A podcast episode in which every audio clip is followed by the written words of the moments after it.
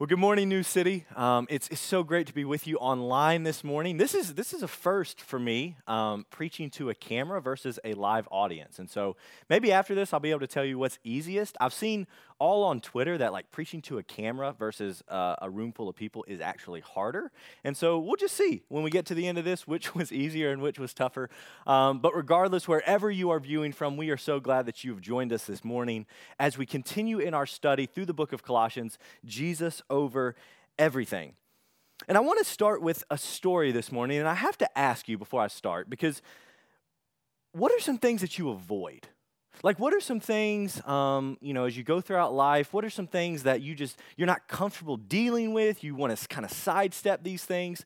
And maybe you're thinking of, of very serious things. Maybe you're thinking of a memory in your past that was just very traumatic, something that you don't like thinking about.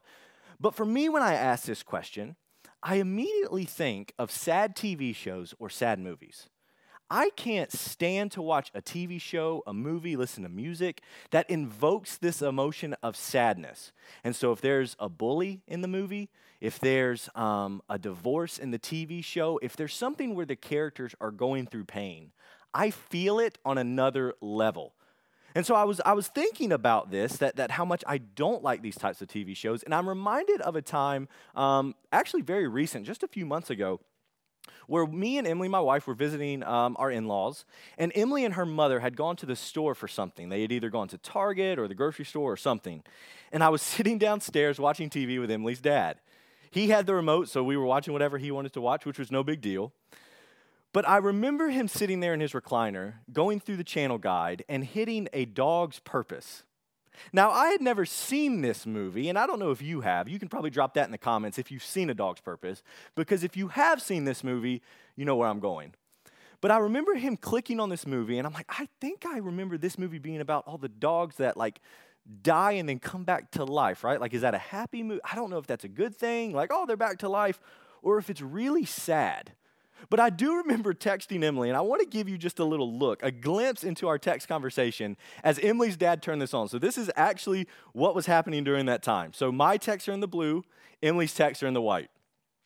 I texted her, Your dad turned on a dog's purpose with seven crying faces. Oh no, that movie is so sad. Me, I'm literally gonna go do something. I can't watch this. And this is Emily knowing me you should. I'm not even kidding. That movie will wreck you. I saw it after Gup died, which we had a dog die shortly after marriage. And I said, okay, the police dog is about to jump into the river. She said, OMG, that's so sad. Look away, just ask him to change it. To at this point, he just goes upstairs.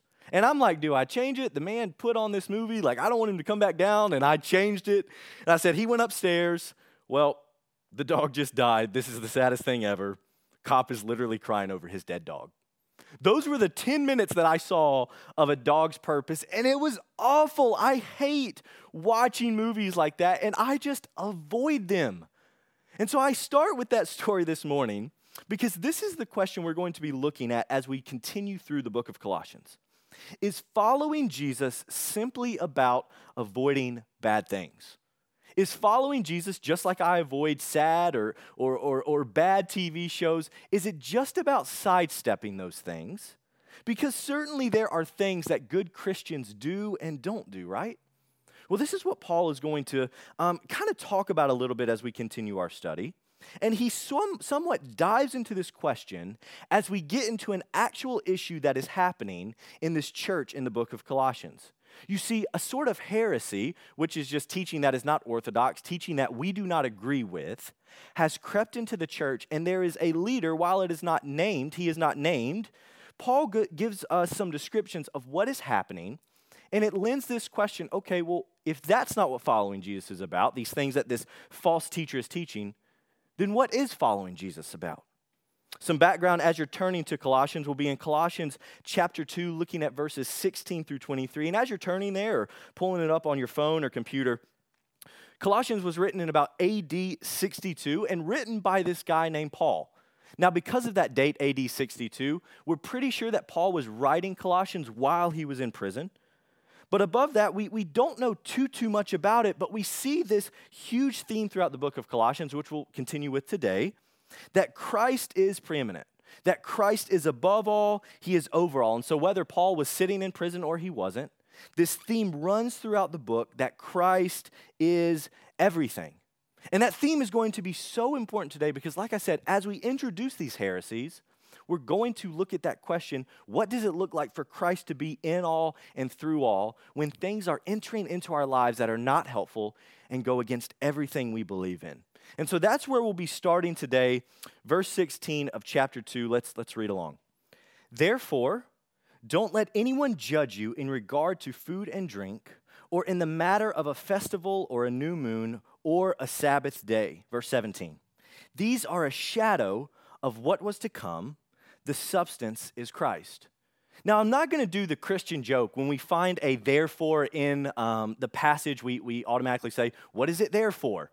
But we do have to look back to what we saw last week to really get a glimpse of why Paul is addressing this heresy and what the gospel actually teaches. Last week, our bottom line was that salvation is received, not achieved. You see, the verses before this walk us through what Christ had done through his burial, his death, and his resurrection and how now that we are centered in Christ, that we are in Christ, Paul is starting this section with this, this, this imperative, this command to not let anyone judge you in regard to your food and drink, in the matter of a festival or a new moon, or in a Sabbath day. You see, these three things take our minds back to what any God fearing, law abiding Jew would in the Old Testament. You see, there were festivals that God's people were commanded to uphold. There was the Sabbath day in which you would do nothing but rest.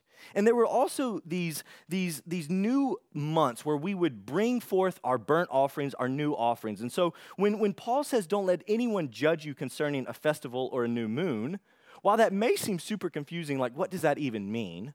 A new moon is simply symbolizing a new month in which we would bring our offering before God. Now, what is the issue with this? Because outright, these things are not bad. The law is not evil. The things that the Old Testament Israelites did are not wrong in itself. But because we have been hidden in Christ, which he says right before these verses, we cannot allow these things to be added on top of the gospel.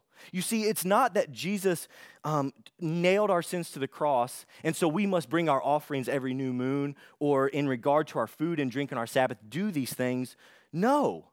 Paul is saying, do not add on to the gospel. And in fact, he, he goes a little bit further in verse 17 where he says this, if you'll look back with me. These are a shadow of what was to come. The substance is Christ. You see, these Old Testament rituals were always a shadow of what was happening.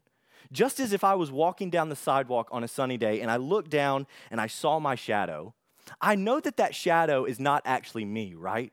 It's a shadow of the reality of my body walking down the sidewalk. In the same way, Paul is saying, do not add on to the gospel with these things. Maybe we could phrase it like this that following Jesus is not about being religious.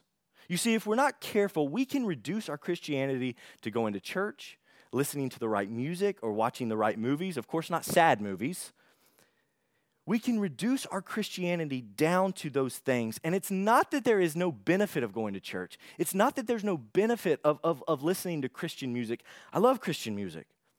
But what Paul is saying is those things are not the substance. Think about it like this. One of my favorite restaurants, if we were going specifically fast food, so maybe not restaurants, but if we were looking at fast food, is Cookout. One of the greatest things about North Carolina is the invention of Cookout. And Cookout is a place where you can get a cookout tray for a very cheap price. It's quick, it's delicious. You can get your corn dog while you're eating a chicken fajita. It's all these great things, right? You can add a Cheerwine, but there is no substance behind it, right? It tastes good, but it certainly does not do the same thing for your body as a well balanced meal. And in the same way, religion fills you up, but Jesus delivers substance.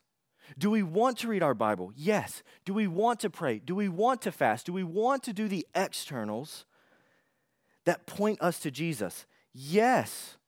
But those things are done in an overflow of our time with Jesus. And so Paul is starting our section with saying, Don't let anyone judge you if you are not doing these things or if you are not putting these things on top of your belief in the Lord. And so that is one false belief that has entered into the church. That is it about being religious? Let's keep reading as Paul dives in to a little bit of deeper heretical teaching that has entered the church. Now, verses 18 in chapter 2. Let no one condemn you. So he's kind of starting this language just like he did in verse 16. Let no one condemn you by delighting in aesthetic practices and the worship of angels, claiming access to a visionary realm.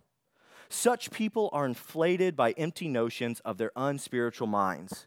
He doesn't hold on to the head, from whom the whole body, nourished and held together by its ligaments and tendons, grows with growth from God. Let no one condemn you. What is Paul saying, let no one condemn you for? Because some of these terms within this passage might be a little bit confusing. And so let's break them down a little bit. The first thing that Paul says, let no one condemn you for, is by delighting in aesthetic practices.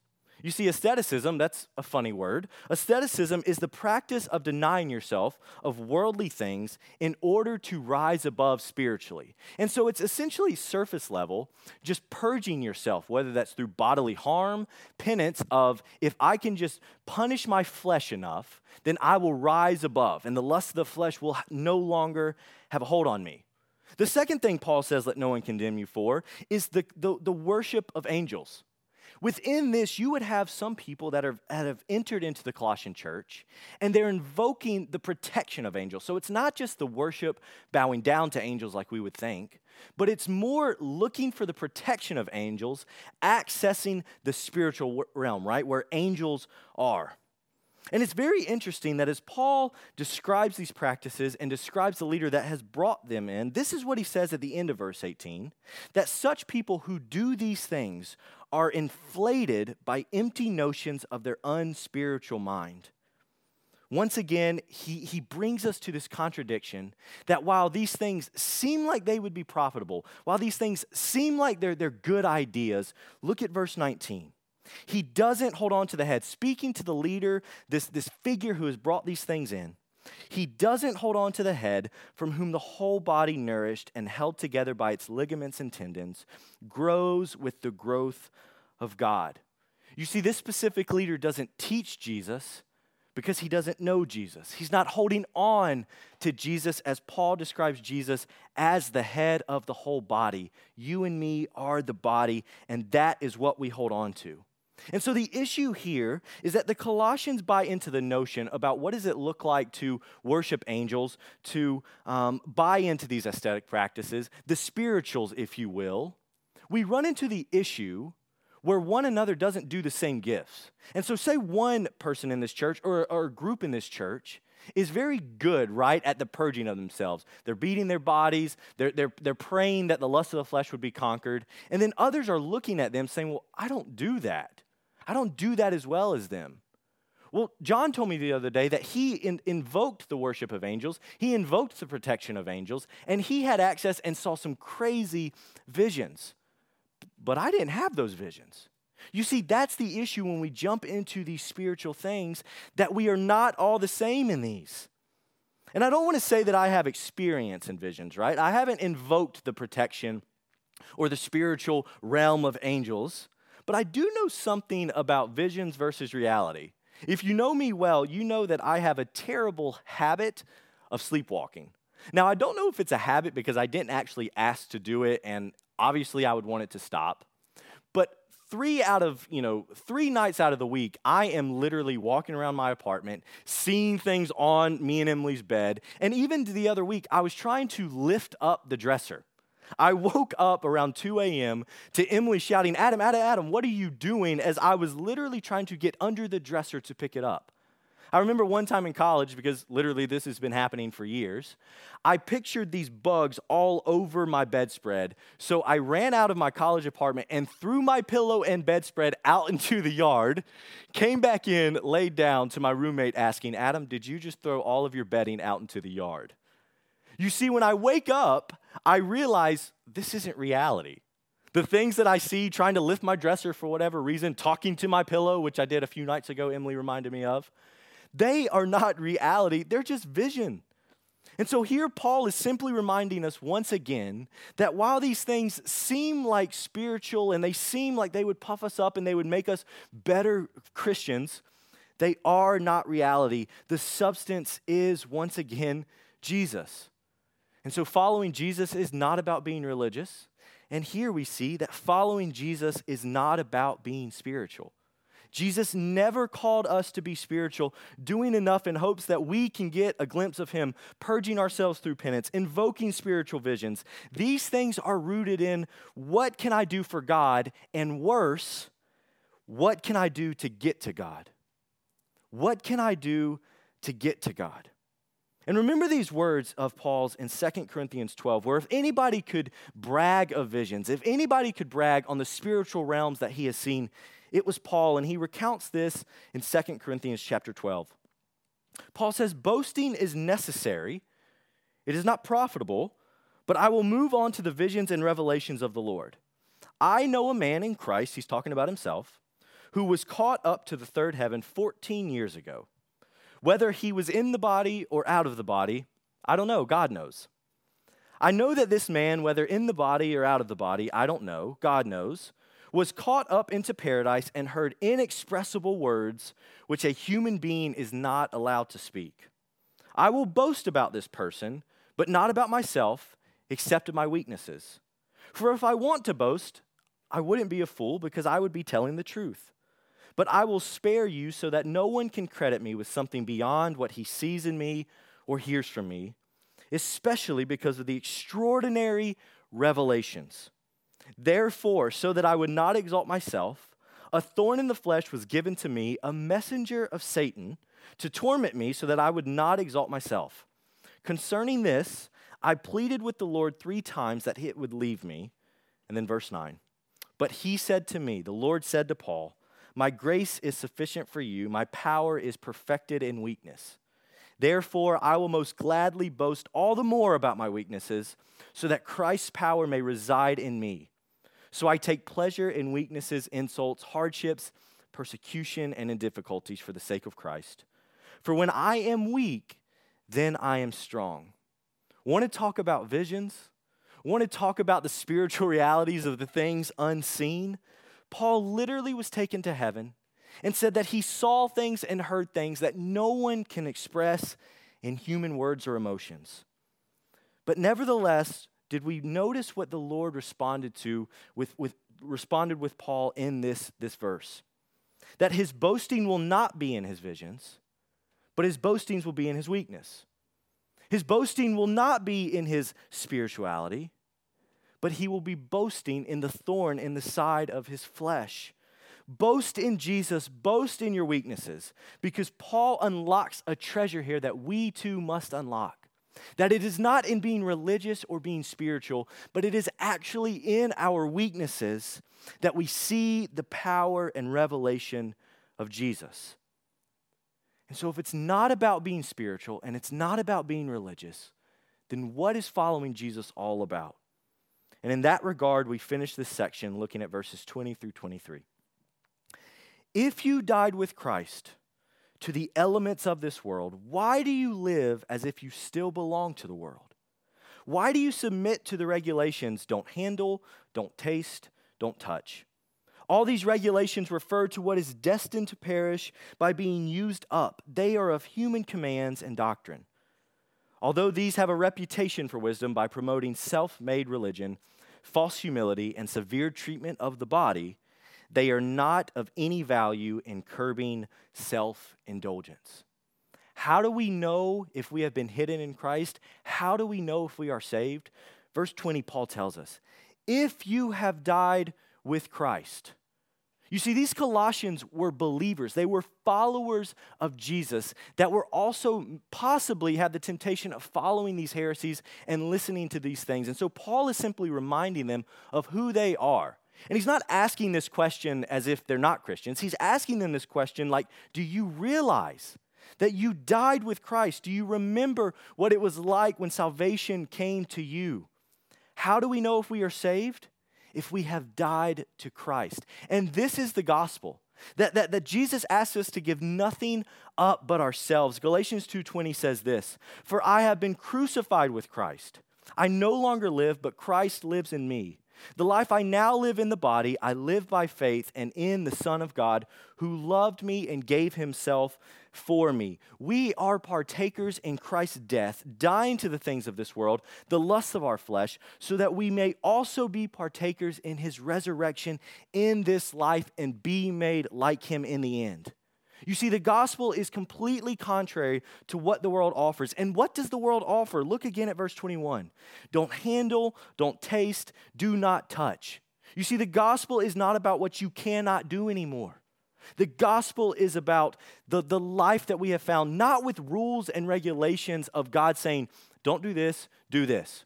Read your Bible, don't listen to secular music. That's not what the gospel is. The gospel is that Jesus gives us freely, and it's only contingent upon us dying to ourselves and accepting his gift of life. It is in this death of self that we find life, and that is the message that Paul is saying in here. Do not fall back into that. Do not fall back into that, as tempting as they are as tempting as they are to fall back into these practices where I have to see what I can do to get on God's good side and what I can do to get closer to God, Paul says this about those things in verse 23. Look again. Although these things have a reputation for wisdom, by promoting self made religion, false humility, and severe treatment of the body, they are not of any value in curbing self indulgence. These things have a reputation. Maybe they're not beneficial deep down below, but on the surface, it really seems like if I could invoke the spiritualities of angels, if I could invoke the protection of angels, if I could just bring my offering before God every new moon, at the beginning of every month, every Sunday, if I could just bring my offering of my good works to God, then He would love me. And this is what following Jesus is about. That is very tempting on the surface. But above all, that is not the message of Colossians, that is not the message of Paul, and that is not the message of the gospel.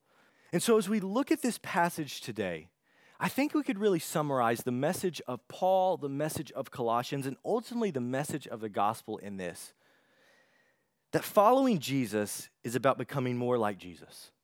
Following Jesus is not about being religious. Following Jesus is not about being or acting or looking spiritual. But following Jesus is about becoming more like him in every aspect of our life. You see, in this dying to self, in this Jesus, may I decrease and you increase, may we be more concerned about our love over our spirituality, our generosity over our religious practices, and all around us in this life, there is this pressure that we must do more and we must be better. Whether that's in your work, that at work you feel like you have to perform in order to get that promotion, you have to cut corners in order to um, get that pay raise. Maybe at home you feel like you're lacking as a husband or as a wife or as a parent. And there's this pressure all around you to do more and be better. I mean, think about this quarantine as we look at social media. And maybe you're like me and you see other people's posts and you recognize, man, they are making so much more out of their quarantine time than I am. I mean, this parent seems to have it all together. This husband is doing everything for his wife. These churches are doing things so much better than my church. There is this pressure all around us to do more and be better. But following Jesus does not have to be that way with us.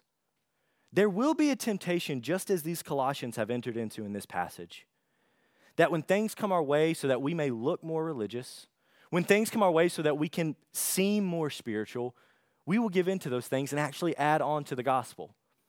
One of my deepest insecurities is my performance. One of my deepest insecurities, and one of the things that I struggle with almost on a daily basis, is this idea that if I am not performing, if I am not proving my worth as a student, as a, a pastor on staff, as a husband, then what am I doing? There are literally some Sundays where I will preach or I will even just do next steps, which are our announcements. And in the back of my head, I'm thinking, I didn't even pray this week. What are you doing up here? There is this pressure to do more or be better. And if I'm not careful, my heart will bend towards following Jesus is about looking religious, looking spiritual, when honestly, Jesus is just asking us to follow him that over time and in love and in grace, we will be more like Him. And listen to me you will blow it, I will blow it. I will make someone upset. I will say things I didn't mean to. I will cut someone off in traffic. I will yell at the person that cut someone off, uh, cut me off in traffic. And I will still look outside of myself to fill this void that the gospel looks to fill each and every morning. And when those things occur, and we recognize that, man, my life isn't exactly what I wanted it to be, that man following Jesus, I, I, I haven't prayed this week, I haven't done my quiet time as much as I would like to. When we hit that point and we recognize that, going back to religion does not help us. Going back to spirituality and trying to fill ourselves up with those things do not help us. At the end of the day, we go back to Jesus. We go back to Jesus just as Paul is instructing these Colossians to do. And so remember, following Jesus is about becoming more like Jesus. All these things that we are doing externally, they are merely a shadow for the substance that is within us. And if you are in Christ, if you have died with Christ, you are a follower of Jesus. You are a son, you are a daughter, and that is what we go back to at the end of the day. And so I am praying for you. I'm praying for myself and our temptation and our bend to go towards the external religious actions that good Christians do. Because that is the temptation of our heart. And so, above all, as we continue our study through the book of Colossians, and we're entering into chapter 3 next week, we remember this that Jesus is over everything. And the bottom line for today is that following Jesus is about becoming more like Jesus because he is over all and he will get us through our next hours, our next minutes, our next days. Let's pray together. Jesus, thank you that you are truly above all. And Jesus, because you love us and because you have given yourself for us, we do not have to look to the external things of this world. Jesus, because you are above all, you call us not to purge ourselves through um, mutilating our flesh God, you don't call us to beat ourselves up when our Mondays didn't go as planned. God, when we fall back into sin, when we give into temptation, Jesus, you do not call us to invoke the prayers of angels for spiritual protection. Jesus, you call us to simply get back up and follow you again. That we would pick up our doubts, that we would pick up our fears, that we would pick up all these external things that grip our heart and that Jesus, that we would follow you even more closely because you are over all and you are doing something in our lives. And so, Jesus, in our temptation to look outside ourselves to prove ourselves to you or get closer to you, may you gently remind us that it's not about that and that you're calling us to yourselves every single day to follow you in our imperfections, in our failings, and in our sins. You are beyond gracious, and I thank you for the ways that you are working in my life and in the life of those watching this. Amen.